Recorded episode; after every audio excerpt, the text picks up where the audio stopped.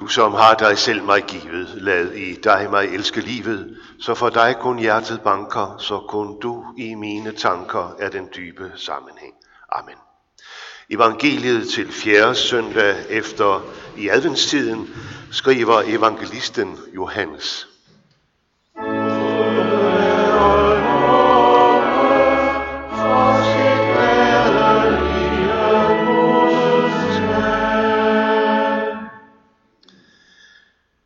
Dette er Johannes' vidnesbyrd, da jøderne fra Jerusalem sendte præster og levitter ud til ham for at spørge ham, hvem er du? Da bekendte han og benægtede ikke, han bekendte, jeg er ikke Kristus. Hvad er du da, spurgte de ham, er du Elias?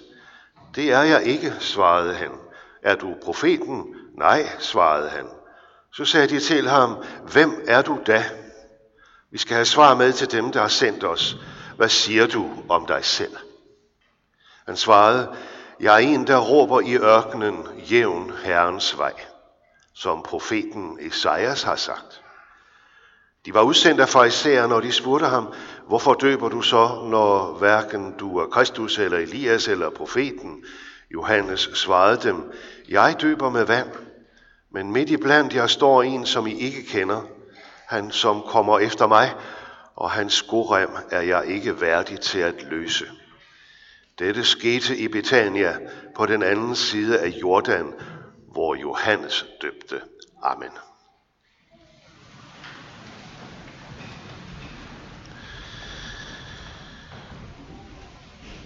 Isaias hører budbringerens fodtrin hen over bjergene. Vægterne ser noget i det fjerne og vækker folket i ruinhoben. Midt i alt det travrige, der er der noget stort på vej. Noget, som varsler, at livet skal genrejses. For kongen vender nu tilbage med fred og med frelse. Og det vækker glæden hos Esajas. Og det vækker også glæden i Paulus. Han påkalder glæden. Ja, han siger, at glæden skal være de kristnes kendetegn, og at glæden kommer af, at Herren er nær, og at det et sted er kilden til den egentlige glæde i et menneskes hjerte. Midt ind i alle bekymringerne og midt ind i alle sorgerne. For man kan måske sige, at den ægte glæde er den trøstede sorg.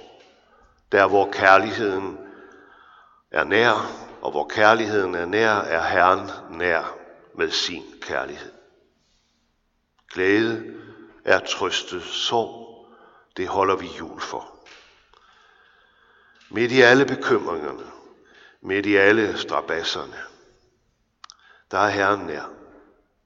Evangeliet handler jo om ørkenmennesket Johannes.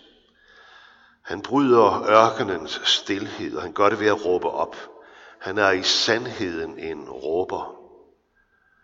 Man må ud i ørkenen for at høre, hvad han siger, for så højt kan han dog ikke råbe, at de kan høre det ind i byen. Nej, man bliver nødt til at bevæge sig ud i ørkenen. Det vil præsterne og levitterne ikke. De er trods alt civiliserede bymennesker, så de har jo andre ting at se til, og de har navnlig andre, de kan forhøre sig om, hvad angår livets strabasser. Johannes peger ud over sig selv. Det er ikke ham, det drejer sig om. Det pointerer han den ene gang efter den anden. Han retter centrum for sin eksistens og sin væren som stående på kanten af det gamle testamente, den gamle pagt, for at pege på Jesus. Johannes' dåb er en vanddåb, og vanddåben vasker tavlen ren. Så kan man jo for så vidt begynde forfra og skrive på ny. Men det er og bliver en vanddåb, og han peger hen på ham, Jesus, der skal døbe på en måde, hvor tavlen nok vaskes ren, men hvor tavlen fyldes ud af tro, håb og kærlighed, frelse og forsoning. Hvad er der med den ørkenen? Ørkenen er et særligt sted i fortællingen, og vi har også sunget om ørkenen indtil flere gange i denne adventstid. Ja, det er stedet, hvor livet går til. Hvor alt det, man sår og planter, det går jo altså ud næsten i samme stund, som man har plantet det. Livet kan ikke udfolde sig. Der er ensomt, der er goldt og der er stille i ørkenen. Det er flygtningenes sted, det er de fordrevnes sted, og det er der syndebukken bliver drevet ud for at gå til grunde. Det er djævelens, og det er det ondes sted.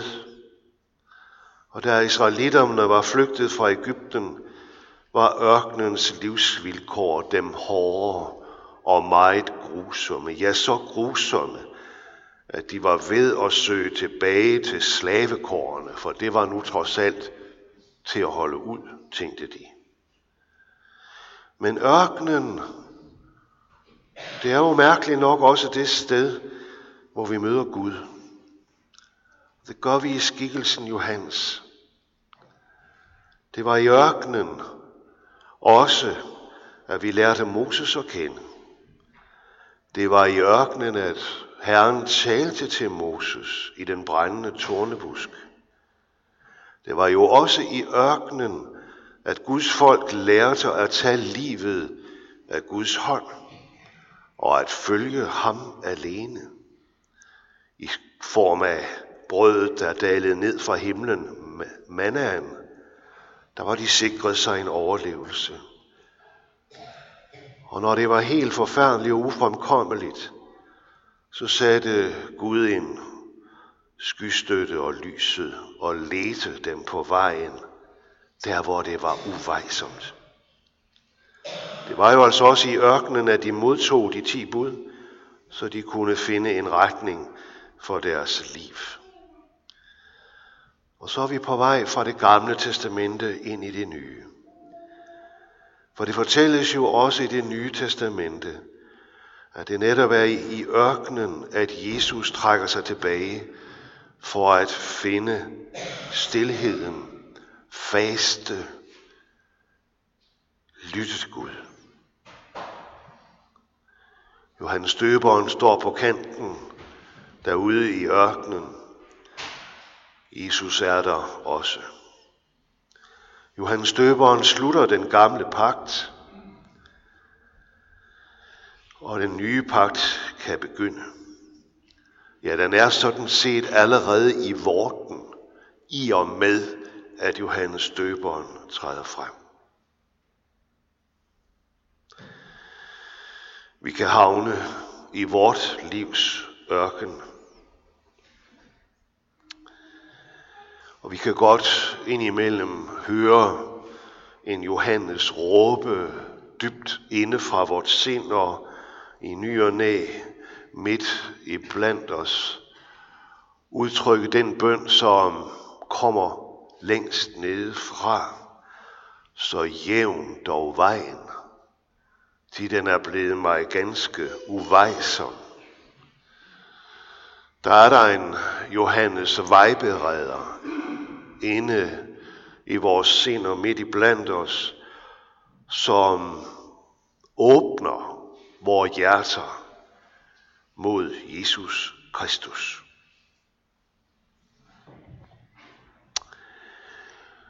Råbene, de er jo nogle gange også øh, stilfærdige. Som når øh, mor og far i en situation, hvor livet synes meget uvejsomt, med et lille barn i favnen, ja ikke engang i favnen, men i kuvøsen. Et lille barn, som er kommet alt for tidligt til verden og er livstruet.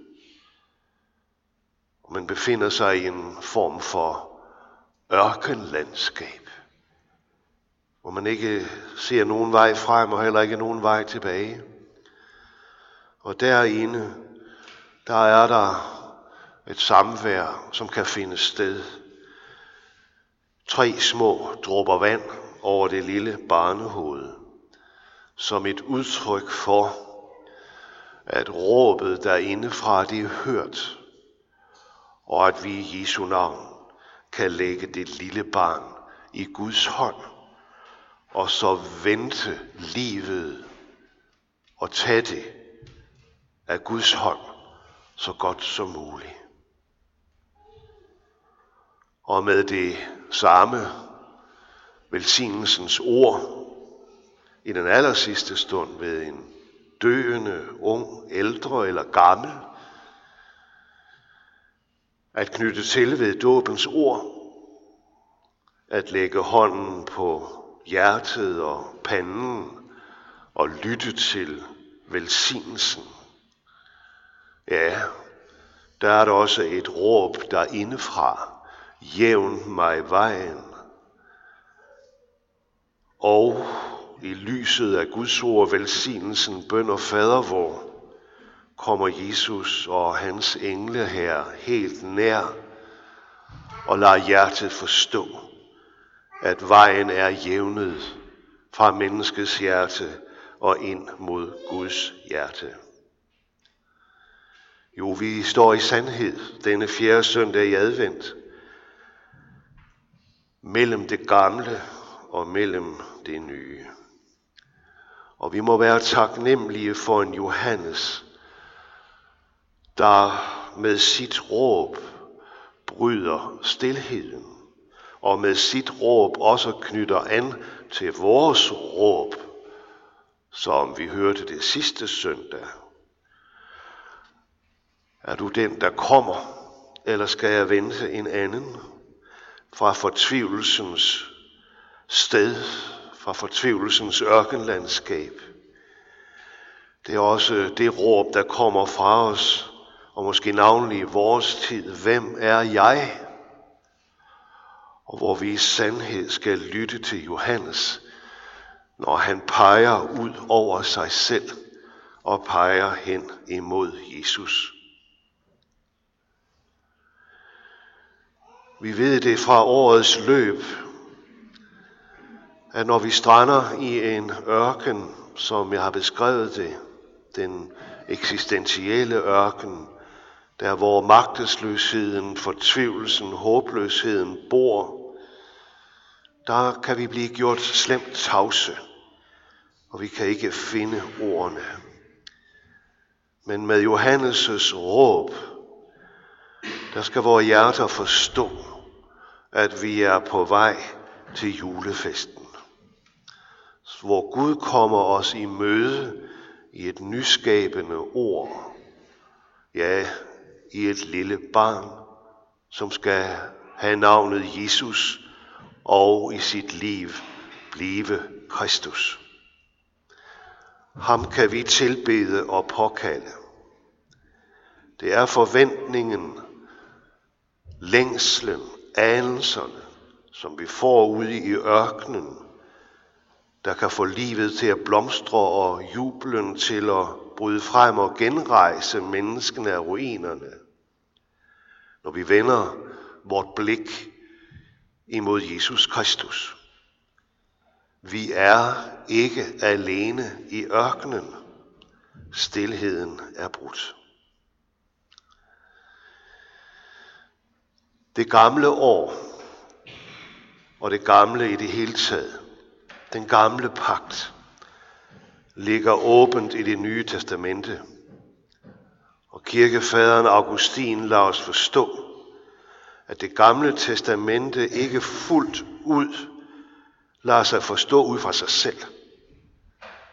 Det er fyldt med anelser og forventninger, som vi ikke bare umiddelbart kan forstå, og dog de knytter an til længslen og råbene og smerterne i vores hjerter.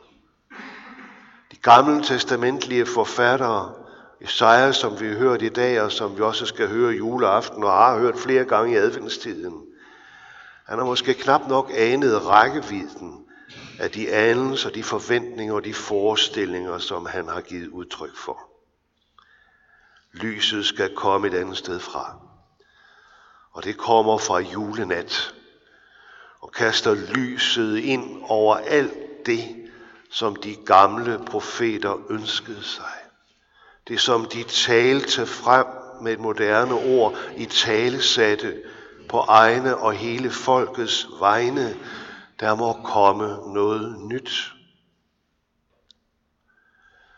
Med Jesu komme og med hans liv og gerning, så er der faldet lys over det gamle testamente.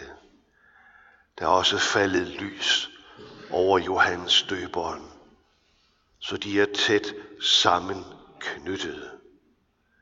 Ja, det var Johannes døberen, der døbte Jesus. Det var der, det for alvor gik op for Jesus, hvad julen dengang skulle betyde, og fremadrettet altid vil betyde, at også Jesus blev født som barn ind i denne verden, for at blive døbt til alt det, der bor i Guds hjerte, og sætte det igennem i kærlighed imellem mennesker.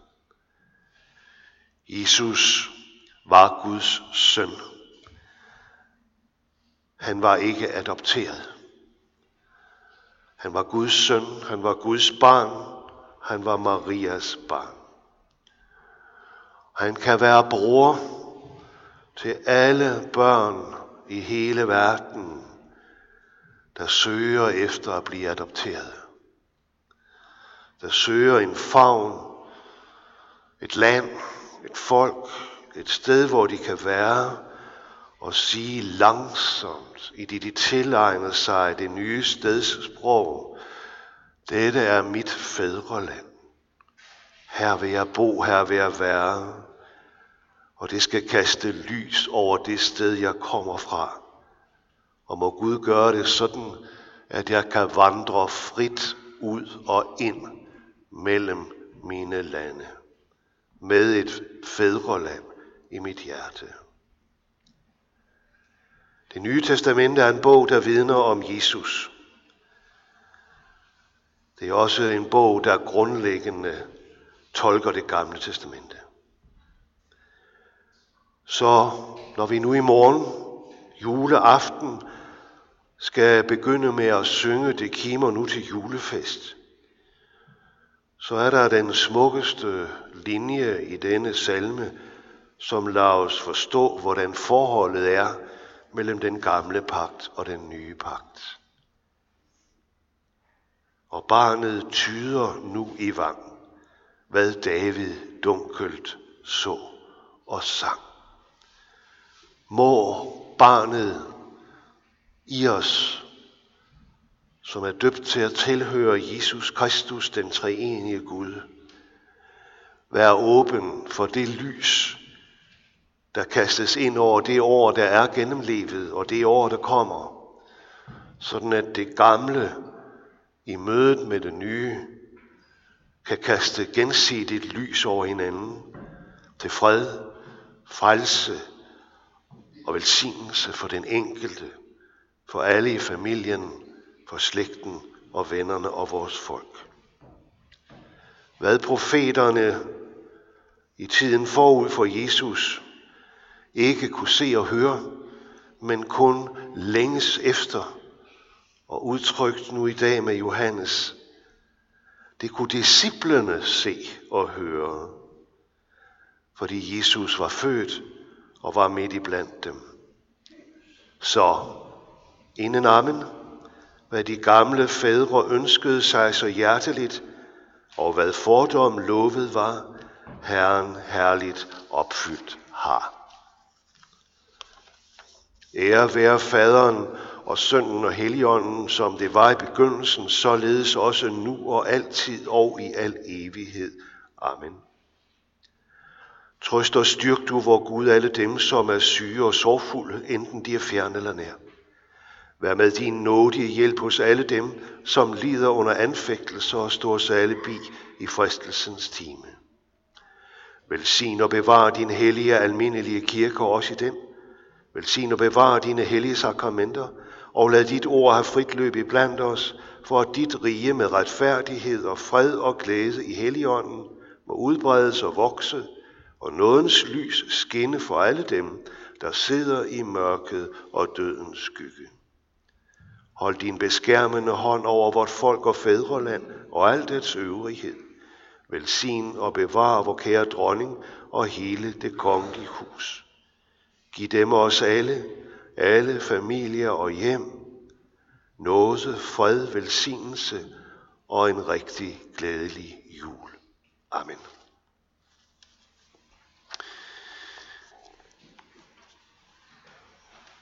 Bekendtgørelserne i dag går jo ud på, at der er gudstjenester i morgen, og hold øje med, hvornår I gerne vil komme. Klokken 10, klokken 14, klokken kvart over 3 og klokken halv 5. Juleaftens gudstjeneste, og så er der julegudstjeneste juledag klokken 10 ved Jens Mosgaard Nielsen og anden juledag ved Bo Knudsen. Der er også øh, julegudstjeneste julesøndag, det vil sige den 30. december, også ved Bo Knudsen. Vi vil rejse os og med apostlen ønske for hinanden. At vor Herres Jesu Kristi nåde, Guds kærlighed og Helligåndens fællesskab, hvor mere med os alle. Amen.